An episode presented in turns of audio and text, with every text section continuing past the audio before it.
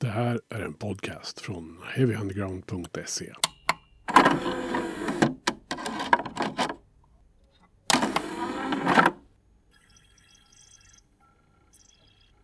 Heavy Undergrounds podcast, klassikeravsnitt. Det sista ordinarie avsnittet för 1993. Ehm, vi har ju ägnat oss åt en hel rad skivor från det här året, 30 år sedan det var. Eh, och nu har vi kommit fram till den sista plattan som vi ska avhandla i sin helhet här i podden. Och eh, som vanligt så har jag Mischa Sedini med här. Välkommen! Jajamän, tackar! Och så har vi tagit in ett expertvittne på den skiva vi ska prata om. Eh, nämligen Martin Dunelin. Eh, hallå, hallå! Bekant, kanske för poddlyssnare, eh, från serien Just One Fix. Där jag och Martin gick igenom hela 90-talet på 24 timmar. Navelskådade ordentligt. Ja, verkligen. Och skivan vi ska prata om idag det är Quicksands Slip som kom 1993. Släppt i februari om jag inte har läst fel på diverse eh, faktarutor. Eh, första frågan så här rakt ut bara. Hur, hur upptäckte ni Quicksand? Alltså jag kan väl börja med tanke på om det är någon sorts kronologisk ordning så där vi ska, vi ska köra. Eh, jag trodde när vi pratade till en början att det var i mitten på 90-talet, men när jag går tillbaka och läser på lite i gamla brev och journaler och annat så konstaterar jag att det var faktiskt redan 93. Eh, jag bodde i USA 93-94 och gick på high school eh, och var väl insnöad helt och hållet på Seattle-banden då, Alice in Chains och Soundgarden och allt det där. Eh, och min kompis Pam kom med två skivor och sa det här ska du lyssna på. Och det var ju då eh, Undertow av Tool och Slip av Quicksand. Så att jag... Ja, de, de landade i min, min musiksfär redan 93. Mm. Tack Pam. Ja, för mig var det nog betydligt senare. Jag eh, kom in väldigt sent på de här jag fick ett tips av Illan som drev Frizzle Records i Gamla stan och fastnade eh, direkt på trumfyllet i introt av öppningsspåret då, på Facer. Men jag tror att året, det måste ha varit 2001 någonting. Jag är hyfsat säker på att vi hade redan spildat Lingua. Det var väl där någonstans som man sprang på Frizzle. Typ ja. 22, 23. Alltså 2002, ja, 2003 någonstans började nog redan 97 vill jag minnas. Eh, och jobbade där en stund också, även 2000 eller 99. Ja, ja det, var en, det var en riktig skivaffär. Det var en riktig skivaffär. Mm. Jag jobbade svart och brände hela lönen på skivor. Hyfsat ekonomiskt ekosystem alltså. Ja, ja, ja. ja. ja bara, bodde bara, fortfarande hemma så morsan fick sig resten. Bara lopa in pengarna i verksamheten igen. ja, det är fantastiskt. Jag kan väl ärligt säga att Quicksand var inte riktigt på min radar när det begav sig alls. Det är möjligt att jag såg dem någon gång så här på någon senkväll på MTV som man gjorde eh, där runt 93, 94. Eh, men sen så har de ju alltid liksom namnet har man ju hört av och till och lyssnat på då och då. Eh, men eh, som sagt eh, nu har jag ju haft chansen här att fördjupa mig den senaste tiden i allt vad de har gjort. Och sen så kan man väl säga att det liksom fastnade ordentligt för dem nu. Den senaste plattan som kom 2021 va? Distant Populations. Eh, någonstans där liksom väcktes ett lite större intresse för Quicksand. Men bland, eh, det går bland inte... det bästa de har släppt skulle jag påstå. Den senaste. Mm. Ja, den känns ju inte alls som en så här trött comeback-platta eller vad man nu ska kalla det för. Nej, jag tycker inte den innan känns som det heller. Den första de släppte efter liksom comebacken sådär. Eh, men just Distant Populations är ju bra från början till slut. Liksom. Mm. Men det är väl det man måste ge Walter Schreifels. Det är att han hela tiden liksom, han blickar alltid framåt. Han hittar ju på en miljard olika projekt och skriver ny musik och och, och, och, jag tror att han just också har tagit, när han har gått tillbaka till Quicksand så är det ju verkligen inte med betoning på tillbaka utan han har ju verkligen försökt driva Quicksand framåt och jag tycker han har gjort det jävligt snyggt.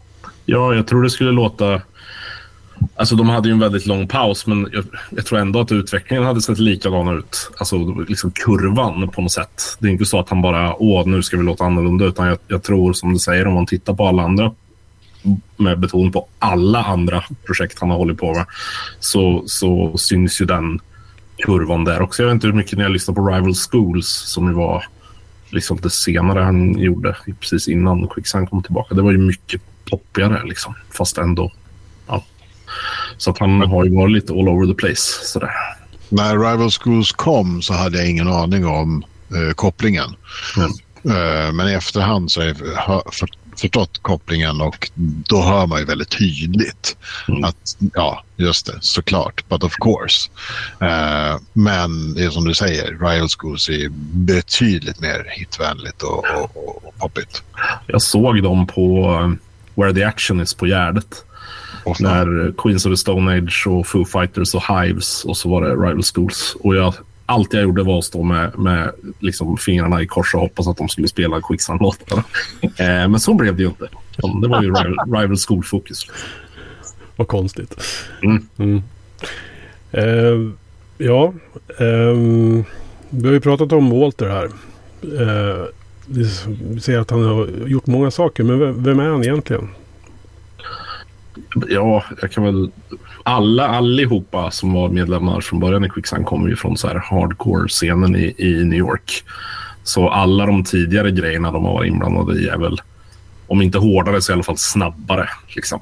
Mm. Eh, och för just Walter Scheifels då som är låtmotor, gitarrist och sångare i Quicksand så är det ju framförallt Youth of Today och Gorilla Biscuits eh, som ju var och fortfarande är, ska jag påstå, ganska stora namn på liksom hardcore-scenen. Um, jag vet att Mischa, du, prat, du gick på spelningen med några som kom från det hållet. Som kom liksom från hardcore-hållet och hamnade på Quicksand. Ja. Jag kom från Seattle-hållet och hamnade på Quicksand. Så de är i något sådär mellanläge. Liksom, där. Mm. Eh, men med allihopa med rötter i, i hardcore. Ja, jag är ju till och med så, så, eh, så väldigt fel ute att jag hamnade ju på Fireside långt innan jag hamnade på Quicksand och det har jag ju förstått i efterhand att det är helt fel väg att gå. Ja, eh, vad heter den? Fantastic Four heter den, var första Fireside-plattan. Mm. Det är ju typ fragment av Quicksand-låtar som de har sopat upp från studiogolvet där Quicksand har varit. Liksom. Bara, jag vet, Sveriges Quicksand, nu kör vi. Och det är inte dåligt. Men liksom, det är... ja, Uh, vilka är det mer som är med i bandet? När vi pratar om Slip här. Vilka som är med i bandet? Mm. Uh, Sergio Vega är väl den som man har bäst koll på. Det är inte så många som har koll. Men eh, för han spelade ganska länge Deftones nu på, på liksom de senaste åren efter att deras basist gick bort. Eh, så han var basist från början i Quicksand och sen så har han medan Quicksand har legat på is varit och sprungit lite i, i Deftones. Sådär. Eh, sen ska jag helt ärligt säga att även om jag liksom kallar mig ett fan sådär på, på riktigt så ja, jag hade koll. Så var det ju liksom back in the day när man, när man lyssnade på musik på, på allvar. Då hade jag ju brykoll på vilka som var med i Quicksand. Nu har jag faktiskt ingen aning om vad den sista heter. Alan Cage heter han. Eh, trummisen. Annars har de ju fått in en ny gitarrist. Då. Steven Brodsky som kommer från Cavin och Mutoid Man. Precis. De hade ju Tom Capone där tidigare. Han Just det. var ju också med i, i, i hardcore-serien i New York. Men i band som, med namn som Long Island Beyond och Bolt. Som han inte gjorde, som inte gjorde några nämnvärda ringar på vattnet. Det mest nämnvärda han gjorde däremot var väl att han åkte väl dit för snatteri va? Ja, det har jag också. Eh, alltså, sen nämnvärd, han var ju med i Handsom. Det bandet var han ju med i. Ah, ja, ja, ja. Som ju var någon sorts eh, all-star post-hardcore band sådär. Som var bra då, men som jag inte riktigt... Jag vet inte vad det är med det nu. Men hur som helst, där var Tom Capone.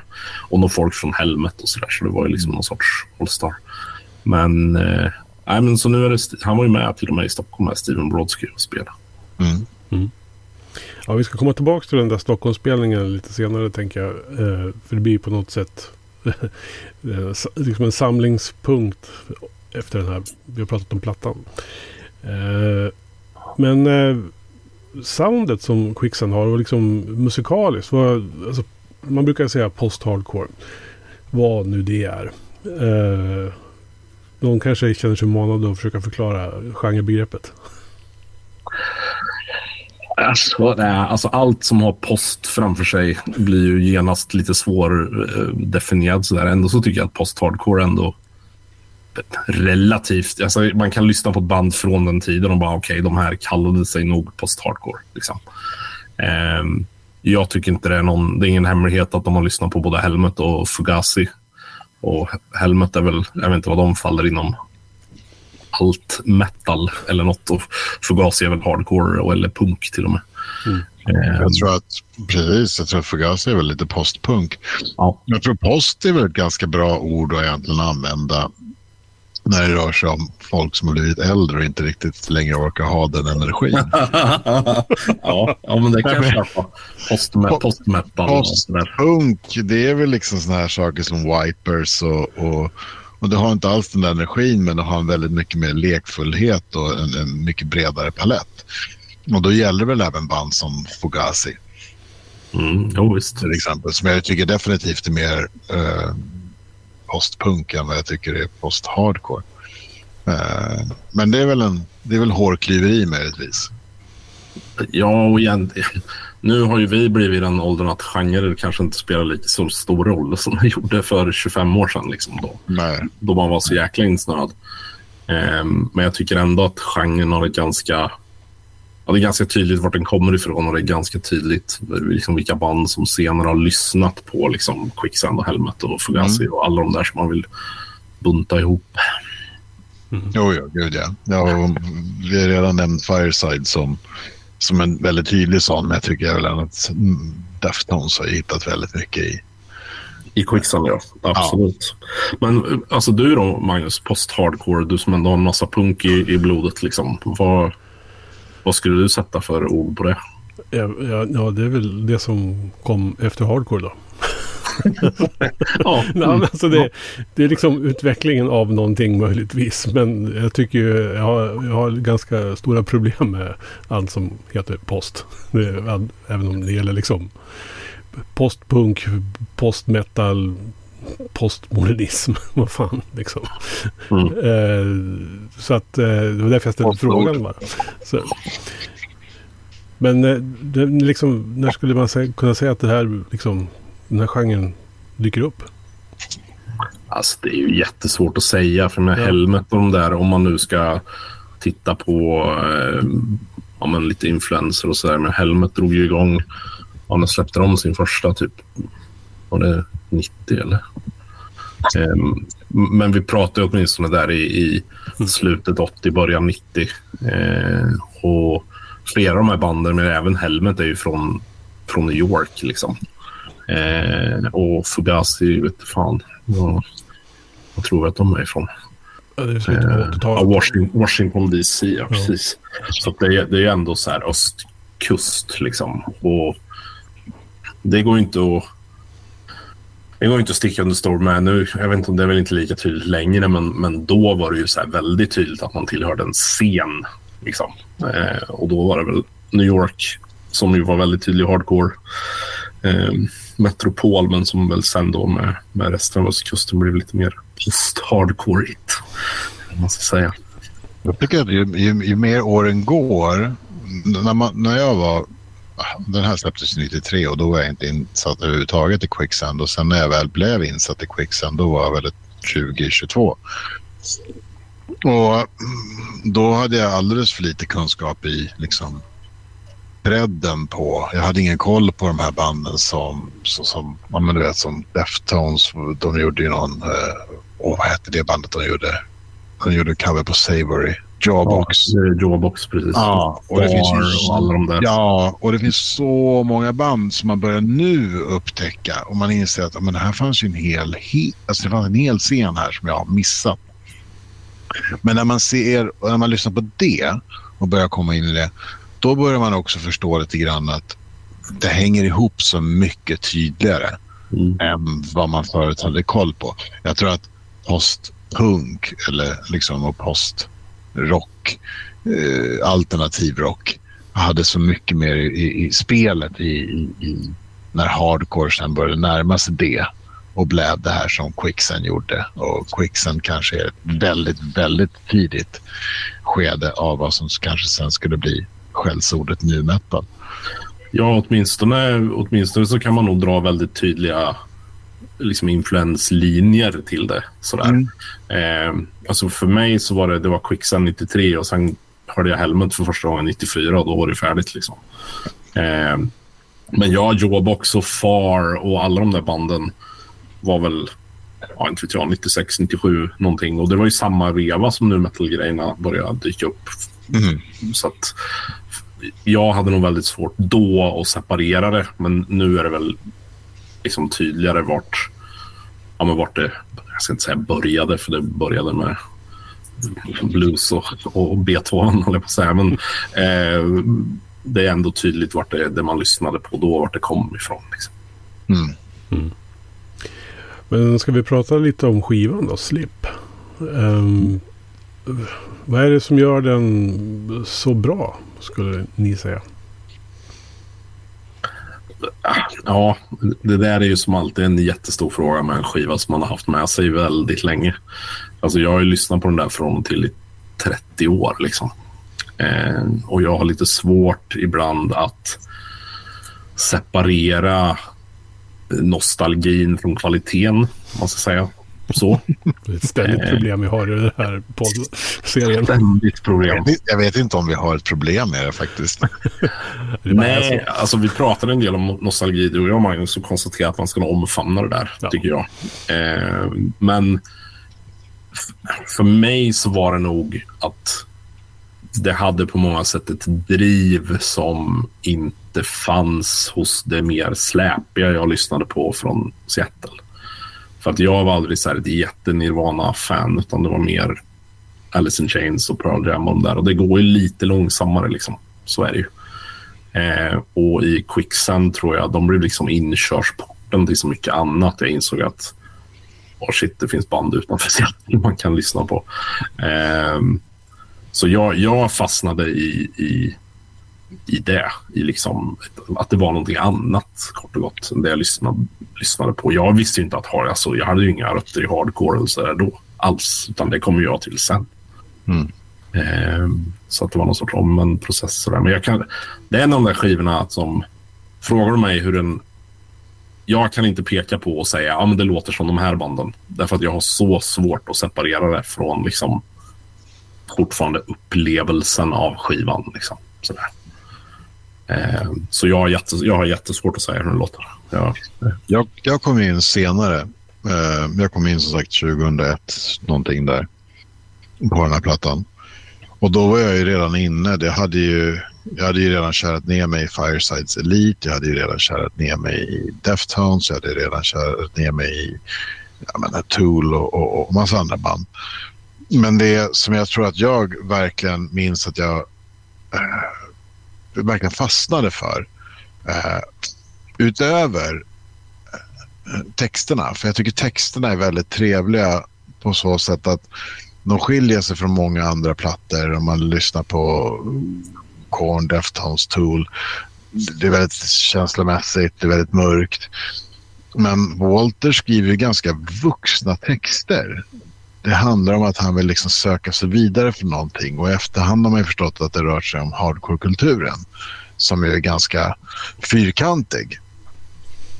Och, eh, men musiken kan jag tycka var sådär, det, det var så, den var så enkel, den var så rak, precis som du nämnde tidigare. Eh, väldigt helmet, mycket helmet i det. Eh, men han gör om drivigare, han gör dem poppigare.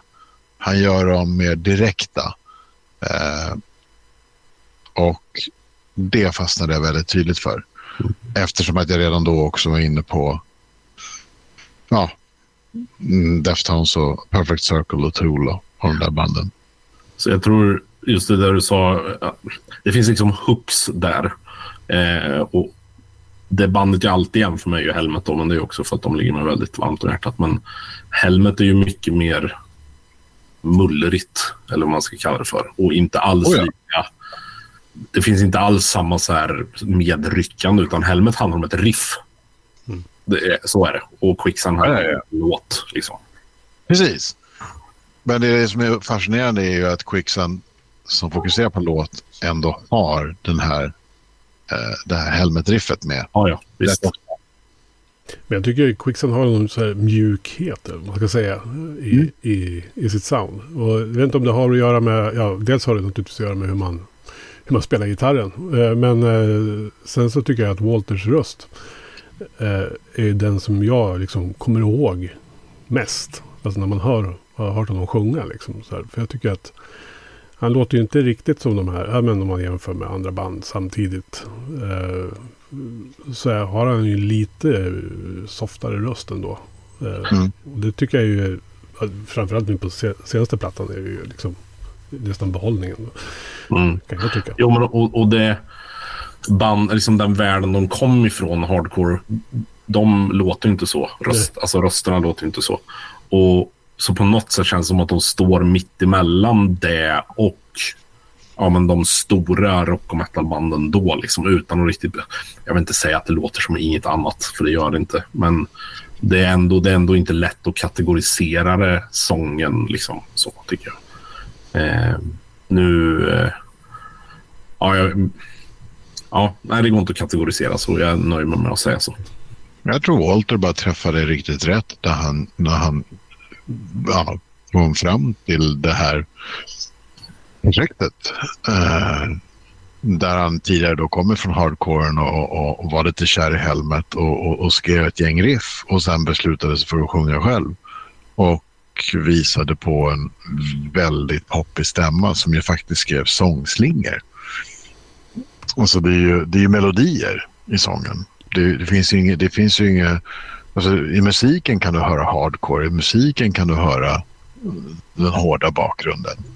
Men lyssnar du bara på liksom, eh, sångmelodierna så är det ju faktiskt väldigt poppigt. Ja, visst. Nej, och det, var ju, det, var, det är ju tillgängligt på ett sätt som många av de där andra banden som kom från samma scen inte är. Mm. Eh, men även om du tar ja, men andra band som, som Fugazi till exempel, hans röst är inte enkel att att gilla. Det är mitt Nej. problem med det här bandet för övrigt, men det kan vi göra ett helt annat poddavsnitt om. eh, men men eh, den är ju mer tillgänglig, så är det ju. Absolut. Eh, vad har ni för favoritlåtar från Slip? Eh, om man ska välja några. Ja, un, unfulfilled och omission väl mina. Eh, som, som står ut lite extra sådär. Eh, sen är det är ju jättesvårt med en skiva som man gillar så mycket, men de två kommer jag alltid tillbaka till. Och för mig är det öppningsspåret, Acer. Det är någonting med det där otroligt enkla.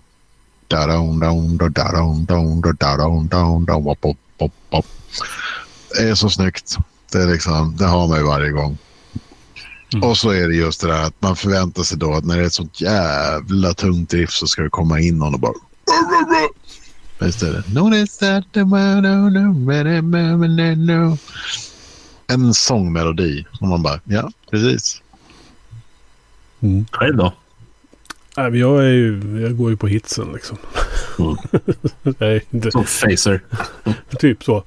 Ja. Eh, men samtidigt så kan jag tycka att det här är en skiva. Jag kan liksom gilla att lyssna på hela den här plattan. Liksom från start till slut. Mm. Eh, Mm, samma. det, så att det är ju, som du sa Martin, det är ju svårt att välja liksom en låt bara för att och säga att den var bäst.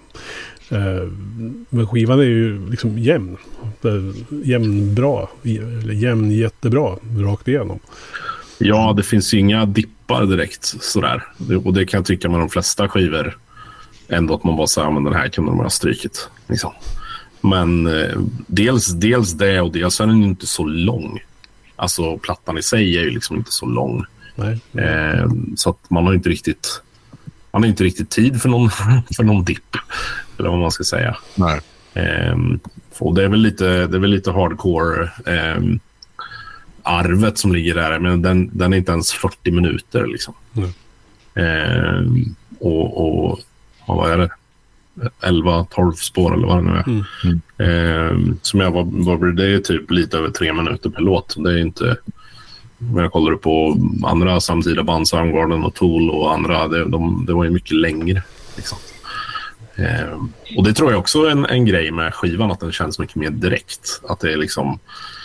Det är inget så här, åh nu ska vi bygga upp i flera minuter och sen kommer hooken. Liksom, utan det är bara, nej, från, från första början så är liksom tillgängligt på en gång. Mm. Mm. Nej, men det har jag tänkt på. Jag, jag lyssnade faktiskt i, på vägen hem från jobbet idag så lyssnade jag på den. Uh, och det är verkligen... Tittar man på Facer så är det trumfill, två omgångar av ett riff och sen så kommer sången. Det är inga, det är inga omsvep, det är inget, inget förfinande utan det är verkligen bara rakt på, pang på rödbetan. Här är låten. Och det är, jag tycker det är en styrka i den här plattan. Det, det, skulle, det, skulle, lätt kunna bli att de, de försökte liksom, åh vi har ett bra riff, nu försöker vi mjölka det och då hinner man tröttna på riffet innan sången ens har kommit igång. Men nej, det är liksom bara, det kommer igång på direkten. Ja, men det, du satte fingret på det på ett sätt där tycker jag. Nu, så de, de har låtar Mm. Så kollar man på andra, du och jag hade den här diskussionen vid något annat tillfälle tror jag när vi pratade om så här, varför, varför trodde man att Korn skulle överleva längre än Deftones? Ja, Deftones har låtarna. Och det är samma här, Quicksand har låtarna. Det är inte bara, igen, det är inte bara ett riff, det är inte bara ett så här, nu, nu kör vi, utan det, det finns en, som en tanke bakom det på, på många sätt tror jag. Ja. Eh, och det är svårt att slå en bra låt med schysst sång och ett bra riff. Liksom. Då, då är det ju klart. Mm. Mm kanske är det riktat till dig Martin som kanske har lyssnat mer på de andra skivorna också. Eh, än vad jag har i alla fall. Om man, om man jämför med skivan som kom innan och den som kom efter. Alltså vad, liksom, vad, händer, vad händer liksom här? Alltså den, den, den, stor, ja, den stora grejen är alltså Slip är ju första fullängdaren. Liksom. Mm. Eh, och uppföljaren Manic Compression som kom 95. Den ska jag i ärlighetens namn säga att den lyssnar jag knappt på alls. Eh, av den enkla anledningen att den låter rent ut sagt för jävligt. Eh, för att, och den heter Manic Compression för att bandet tyckte att man komprimerade ljudet för mycket. Ja. Too much compression, manic compression. Det kommer därifrån. Så att det låt, den låter inte bra. Alltså det finns låtar där, absolut, men jag har så otroligt svårt för ljudet på den plattan. Liksom. Mm. Eh, plus att ja, det är svårt att jämföra första kärleken, alltså första plattan liksom, med, med det som kom sen. Eh, men sen tycker jag det som kom senare då, eh, är mycket tydligare. Alltså det låter ju bättre rent ljudmässigt. Liksom. Eh, hade de dragit iväg och alltså hade de fortsatt att låta som på Slip rent ljudbildsmässigt så hade Manic Compression snurrat mycket mer. Eh, och det tyvärr för det finns bra låtar där också, men det är något med den där Jack. Det är så hoptryckt och burkigt och bara... Nej, funkar inte alls. Um, men annars, det de släppte innan var ju bara... Alltså det var ju bara EP och singlar liksom. Um, och den där EPn kan man väl inte riktigt räkna som ett riktigt släpp eller vad man ska kalla det för. Så jag, jag vill nog hävda att det börjar med Slip. Två av de låtarna hamnade ju på Slip också va? Ja, exakt. Mm. Um, så det är, ju, det är ju Slip jag kommer tillbaka till om och om igen. Och sen när de släppte eh, Interiors då, som kom 2017 eller när det var när de drog igång igen. Den, tycker jag är bättre än, än, den, än Manic Compression som kom 95 och jag tycker Distant Population är ännu bättre. Eh, så att eh, 95-skivan är lite, den är lite i skamvrån hos mig.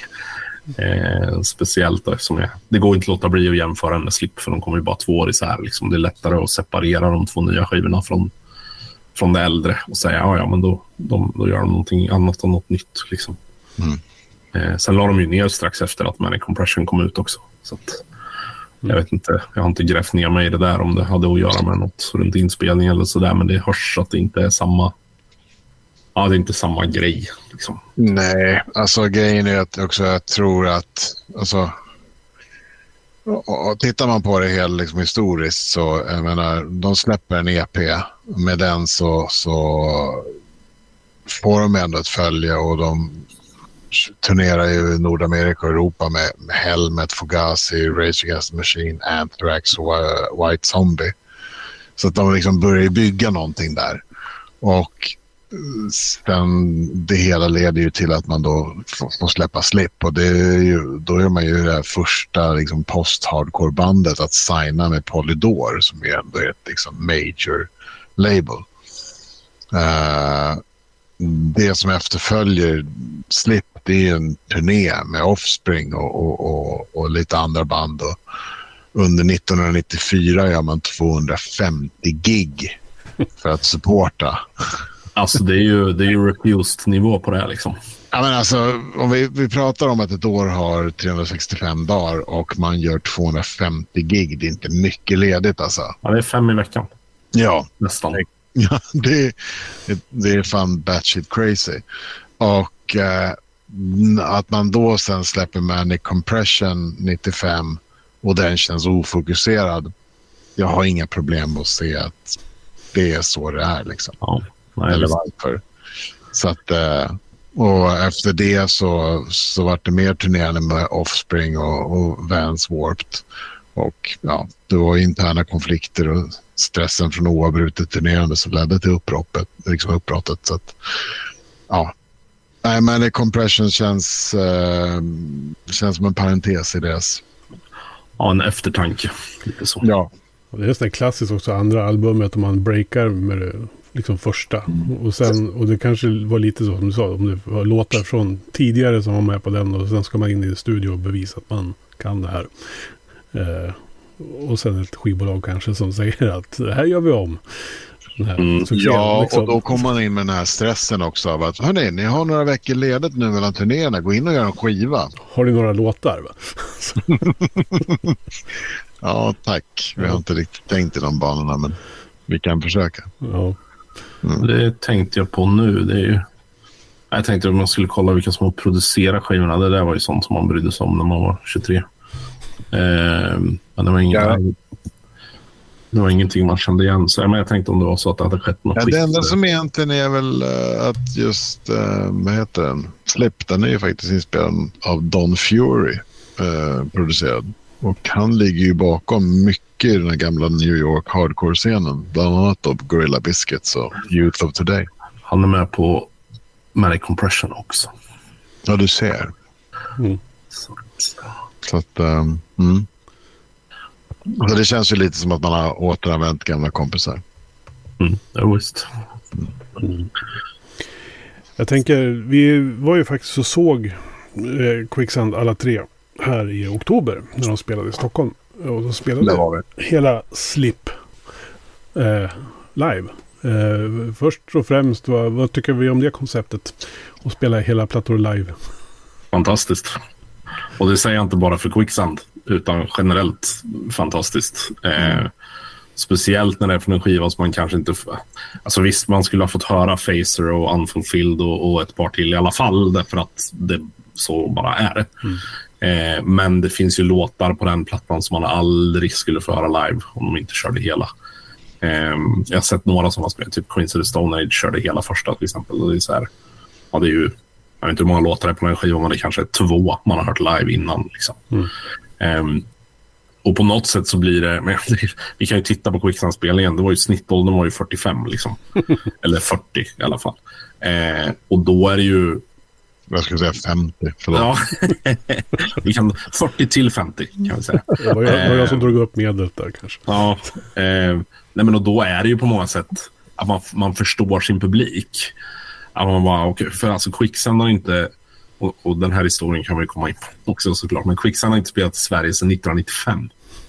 Och, och, det är förståeligt då att när det kommer en massa gamla fans att de, ja men såklart vi ska köra hela. För tanken var ju inte, det var ju inte att de inte skulle göra det, var ju tanken först. Mm, Utan tanken var att de skulle spela hela Slip på ett par festivalspelningar i Europa och sen skulle de ha en vanlig turné. Och sen skulle de spela hela Slip på ett par spelningar i USA och sen skulle de ha en vanlig turné. Men de fick så fruktansvärt bra respons på de här festivalspelningarna de gjorde att de bara bestämde sig för att köra på. Eh, ingen är gladare än jag. eh, Eller jag. nej, precis. Eh, men eh, ja, så det var, jag tror det var helt rätt. Det var, men vi fick ju några låtar i alla fall från andra också. Liksom. Så att, jag tyckte det var det, här är, det här är en sån här grej som jag, jag inser att jag kommer... Det är ofta i mitt liv som jag har fått äta upp saker jag sagt tidigare och ofta så tycker jag att det är ganska härligt att få göra det också. Ehm, jag minns att jag stod, kan ha varit typ 2005 eller 6 Rolling Stones kom och spelade och jag fick någon gratis plåt via jobbet och gick och kollade på dem på stadion. Och jag minns hur jag står där någonstans och känner mig väldigt oin, ja, o, o, eh, oimponerad och, och, och, säger till en arbetskollega allvarligt, om jag, om jag någonsin går på spelningar bara på grund av nostalgi så skjut mig.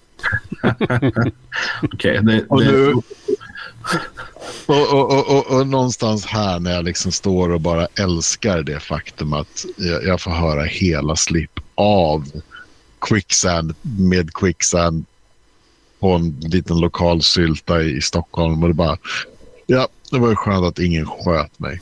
Mm. Ja, du, man skulle ha skjutit mig för länge sedan ifall jag skulle ha rört mig med de parametrarna kan jag säga. Jag påminner ja. Mischa om att du skickat meddelandet med ungefär fem minuter efter att den här spelningen blev annonserad. Och du så här, mm. Quicksand och Fireside. Så, så, Exakt sam, Samma kväll. Va? Så här. Och jag svarade, jag har redan köpt biljetter. Så här. Ja. ja, vi var på den där alla tre. Ja, det var vi. Det var no-brainer. Mm. Men du då, Martin, som hade, jag vet ju att du tycker att den här spelningen var väldigt bra. Som har liksom haft det här uppdämda ja. längtan av att se eh, Quicksand live. Ja, det räcker ju inte med att jag lyssnat på dem sedan 93, utan nu när, när Mischa sa turné med The Offspring så kliar det lite i, i själen sådär. För att historien kring det, alltså Quicksand är ju bandet jag missade. Vilket ju gör att det här var ännu större liksom. Mm. Um, för att 95 så bodde jag i Värmland och en kompis sa fan vi drar upp till Stockholm och kollar på Offspring. Eh, och jag var för tuff, trodde jag, för att åka och titta på Offspring. Så jag sa nej. Eh, och han åkte och så kom han tillbaka och så sa han alltså Offspring var skitbra men förbandet var ju magiskt bra. De hette Quick någonting. och, och jag, säger du Quicksand så vet jag inte vad jag gör. Och det var ju Quicksand då såklart. Eh, och det här var ju 95, så man hade ju ingen aning. Du visste ju inte vilka som spelade förband om man inte hade sett postern. Liksom. Nej. För det stod ju inte på internet. Alltså, du kunde inte ta reda på vilka som var förband på annat sätt än om du råkade gå förbi spelstället och det satt en poster där. Liksom. Eh, och sen la de ner då, typ ett, ett tag, ganska snart efter det. Och eh, Andreas då, eh, kompisen, han har sedan 1995 i 28 års tid kunnat säga quick någonting till mig och jag har blivit upprörd varenda gång.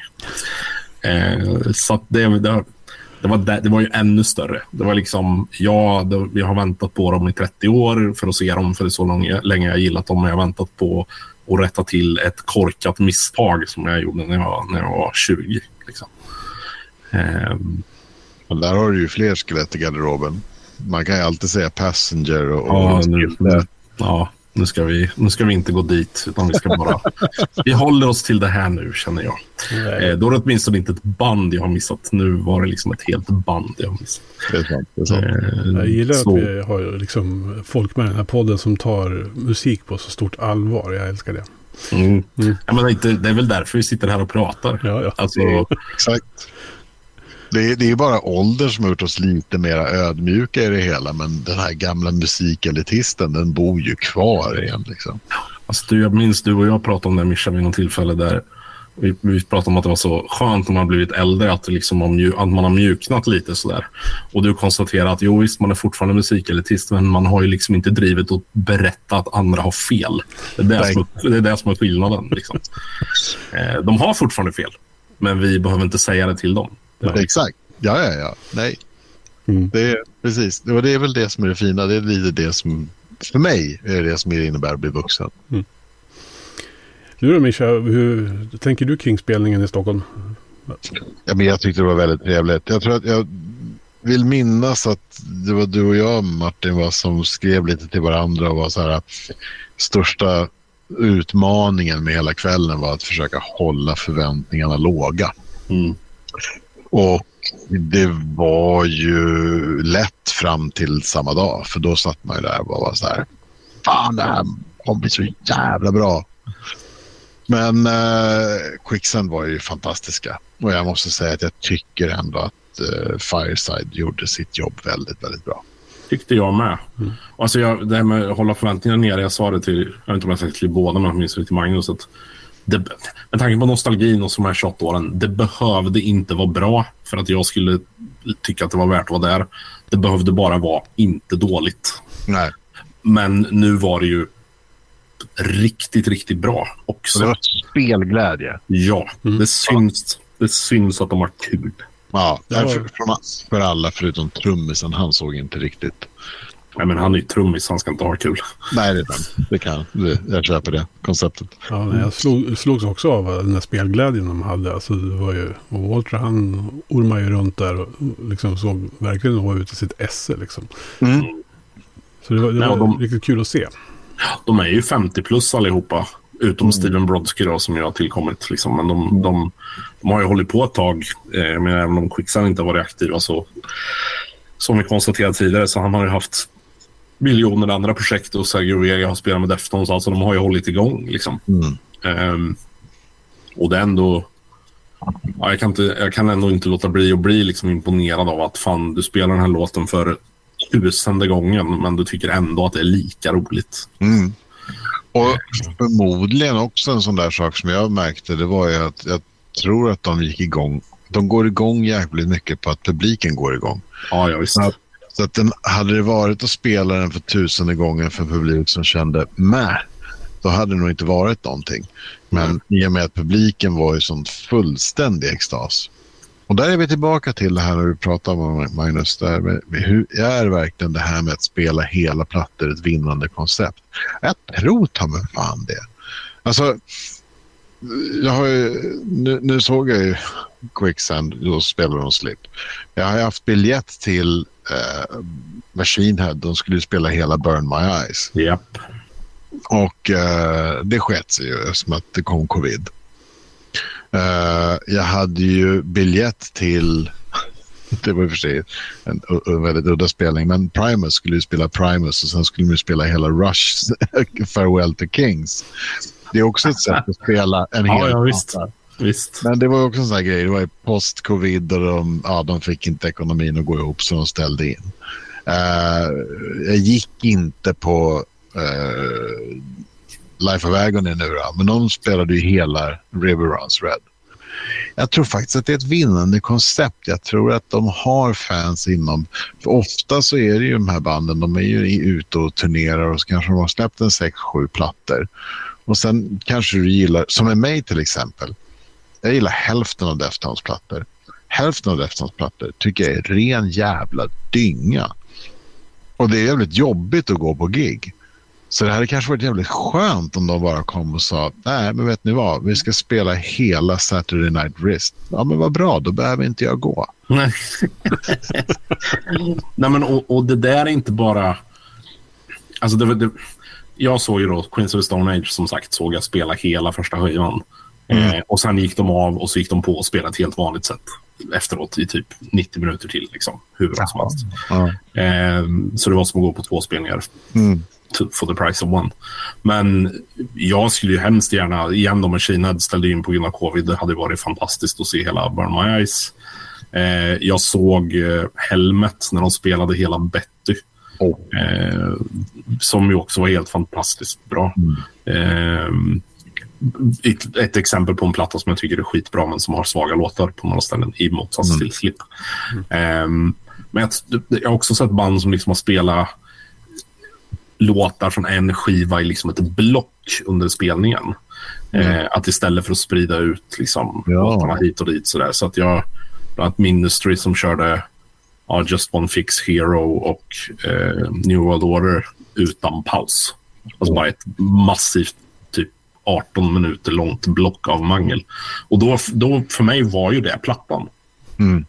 Eh, och det hade, nu var det såklart en på en helt annan nivå att se hela Slip. Men liksom, om man hade sett dem en vanlig spelning och så hade de kört tre, fyra låtar från den i ett block. Mm. Då blir det ju på några sätt som att uppleva den plattan. Liksom. Det är ett ganska smart sätt att egentligen göra det på. Ja, Jag undrar om inte Mastodon gjorde så på någon spelning. skulle inte förvåna. Jag vet Deftones gjorde så när jag såg dem senast. Då stod man och undrade vart fan är första plattan. Liksom. Och sen när de kom ut växterna de körde de tre låtar i rad från den och så gick de Ja. Eh, och då fick man ju nostalgikicken sådär. Och då går man därifrån med så här. För ibland kan jag gå ifrån en spelning och känna att ja, men de spelade inga låtar från den plattan. Ja, men som Neurosis till exempel. De hade ju en period där de bara spelade från den nuvarande och en skiva innan. Liksom. Mm. Mm. För att de är pretentiösa och stöniga. Eh, men när man då får höra några, några gamla låtar på någon senare spelning och känner att men shit, då var det ju värt att gå dit. Liksom. Mm. Och då minns man, tycker jag, på ett annat sätt om de, sitt, om de alla är på ett och samma ställe i spelningen. Mm. Att de gör, så- det är som att de gör en blinkning åt publiken och bara kolla här nu, nu levererar vi nostalgi i, i 15 minuter. Mm. Ah, shit, då kanske inte spelar så stor roll att de inte håller ton resten av spelningen. Liksom. Ja, men verkligen så. Då får man sina 15 minuter och då är man Mm. nöjd. Japp. Nu fick vi 45 minuter istället. Ja. Ja, hur, hur var det då? Alltså, att få höra hela Slip live, alltså levandes på en scen. Sådär. Alltså, jag vet ju att du gillar spelningen, men... Ändå, Alltså, ja, så här. Jag hade väl önskat så här i efterhand att sällskapet hade plåtat mig lite. För jag stod ju och fånlog tydligen som, en, som ett litet barn. åt det där. Eh, och jag, alltså jag har inte, trots att jag jobbade för att hålla ner förväntningarna, alltså jag har inte sett fram så där mycket mot en spelning sen, alltså på 20 år. Och det, det säger en del, liksom, med tanke på att man ändå har sprungit på några hundra spelningar. Ehm, så att det var ju en, det var jättestort. På en, på en musikupplevelseskala så är det bland det allra största jag har haft. Liksom. Men det är ju då nostalgin plus plattan plus quick någonting som, som gjorde det. Liksom. eh, så jag skrev till honom dagen efter. Eller nej, jag skrev inte dagen, typ några dagar innan. Han hörde av sig först och sa fan jag ser att de har, ska spela, så har jag redan biljetter. Och sen så dagen efter så hörde jag av mig till honom och sa fan det var skitbra. Han skrev ja, skönt att du kom ikapp. Eh, och han tycker inte ens om, alltså han lyssnar liksom inte ens på, på dem längre. Eh, så, men ja, det var, det var magiskt bra tyckte jag. Magiskt bra. Mm. Jag håller med dig. Jag kom ju in så pass sent på det så jag trodde ju aldrig att jag skulle få se det. Eh, och, eller uppleva det. Och sen så har man ju fått reda på att de har kommit ikapp eller liksom har börjat om igen och så har de släppt nya plattor och det har ju varit bra grejer. Och, men de har aldrig kommit hit. Nej. Och sen så hör man att de ska komma hit. Och då är det precis som du sa. I början så fanns det ju inte en tanke på att det skulle vara någonting med slip eller någonting. Utan, så man var bara sådär, vet du, jag köper en biljett och spelar de en låt, spelar de Facer, då är jag nöjd. Då har jag fått mitt liksom. Så att man, det var ju det jag skulle åka dit för. Men sen var det väl bara liksom prata om en vecka innan. Så bara, va? De kommer att spela hela slip. Man bara, the hell. Och så inledde de då med Facer, så då var du klar. Ja. Jag var klar där. Det var så här, jag skulle kunnat gå hem, men jag stannade för resten av plattan och resten av giget. Så tyckte jag det var rätt skönt också att de, alltså att de började just med plattan. Alltså det var så här, Ja, ja. pang, pang Ja, på. ja, ja. Det var inte så här, nu ska vi spela, nu ska vi tvinga dig att lyssna på lite gamla låtar först här som andra, eller andra låtar. Och, s- men utan det var ju rakt på. Liksom. Rakt på, pang på rödbetan. Och så körde Det man de på- bästa låtarna från Distant Population som liksom efteråt. Och, och, och sen var det tack. Liksom. Ja, men för det, var ju, det var ju grejen med Machine Heads då, Burn My Eyes-turné. Där de hann göra, då körde de ju ett vanligt sätt först. Och sen så gick de av. Och sen så gick de på med en annan sättning och körde Burn My. Ehm, och liksom jag har viss förståelse för det, men samtidigt är det så här, vi är inte där för att se er spela det andra. Liksom, utan det är ju en trevlig bonus. Liksom. För som du säger, Distant Populations-låtarna, de körde eh, vad var det, Thorn in My Side, de körde från Manic Compression, det var någon därifrån i alla fall. Ehm, Men det var, man gick ju dit för slip. Allt det andra är bara lite liksom strössel på, på, Ja. På glassen. Liksom. Nej, jag är helt och hållet för det här med att turnera på enstaka plattor. Detsamma. Ja, hörni. Eh, vi har ju haft jättemånga sidospår här nu på det här avsnittet som handlar i grunden om Quicksands platta Slip. Eh, känner vi oss liksom eh, ändå nöjda med diskussionerna? Ja, men det tycker jag. Jag, jag är ju lite gästtyckare sådär och all, allt, jag, allt jag kan säga kring den här plattan och några andra från den här tiden är ju trevligt. Liksom. Och även bandet i sig och sådär. Eh, jag tror inte att jag kan säga så mycket mer än själva skivan. Liksom. Den, är, den har varit en konstant så pass länge så jag tror att alla... Det är lite som med några andra skivor att det, det har blivit någonting som bara är där och inte någonting som jag behöver försöka sätta ord på. Liksom. Det där lät otroligt pretentiöst, men det är, så är det. Det är okej i den här podden. Man får vara pretentiös man vill. Tack. Det, bl- det blir lätt så när man är musikelitist. Ja, just det. Just det. Ja, men hörni, det har varit eh, fantastiskt kul att ha er med i det här klassikeravsnittet eh, av Heavy Undergrounds podcast. Eh, Mischa Sedin alltid kul, som sagt, att prata musik med dig. Detsamma. Och tack så jättemycket Martin för att du var med. Eh, varje gång vi har pratat, det är samma sak. Jag skulle kunna göra en heltidspodd med er två. Och bara sitta och prata musik. Ja, vi, har ju pratat, vi har ju pratat lite om en gubbpodd med, Ja. med en, en fjärde medlem också. Som, men vi får se. Det vore sjukt kul att göra också någon så här specialavsnitt och sitta och gagga med gamla plattor. Liksom. Ja, Fyra, fyra skäggiga herrar. Typ. det, det ska vi ta tag i. Det, När livspusslet passar. Eh, Vi har, vi har ju 94 att ta hand om först du och jag. Ja, men sluta. Det, då, då har ni ett avsnitt i veckan och ni är ändå inte klara. Ja, ja, det är ett mardrömsår att försöka ta ut tio plattor. ja, jag vet inte hur vi ska attackera det där riktigt. Vi måste ha något APT om det här. Alltså, Det är tur vi sitter över länk så att vi inte kan ha ihjäl varandra. Ja, det tror jag att det är någon fara. Det är nog mer sån här ångesten över hur mycket det finns. Ja, gud ja. Ja. Gud, ja. Ja, så får det bli. Men eh, vi har väl tänkt att vi ska göra en litet uppsamlingshit också av det här klassiker i den här klassikerserien om 93. Eh, eller hur Mischa?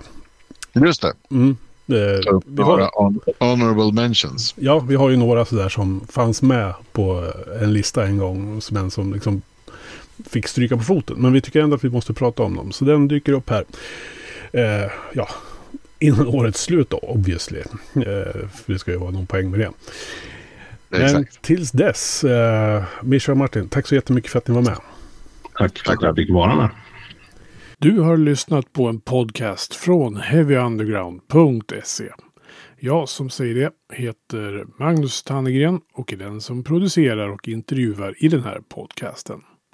Vill du veta mer om det här avsnittet eller om podcasten i allmänhet? Besök heavyunderground.se eller leta upp oss på de sociala kanalerna på Facebook och Instagram.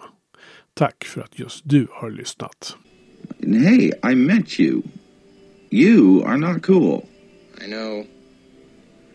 Even when I thought I was, I knew I wasn't. Because we are uncool. I'm glad you were home. I'm always home. I'm uncool. Me too. You're doing great. You the only true currency in this bankrupt world is what you share with someone else when you're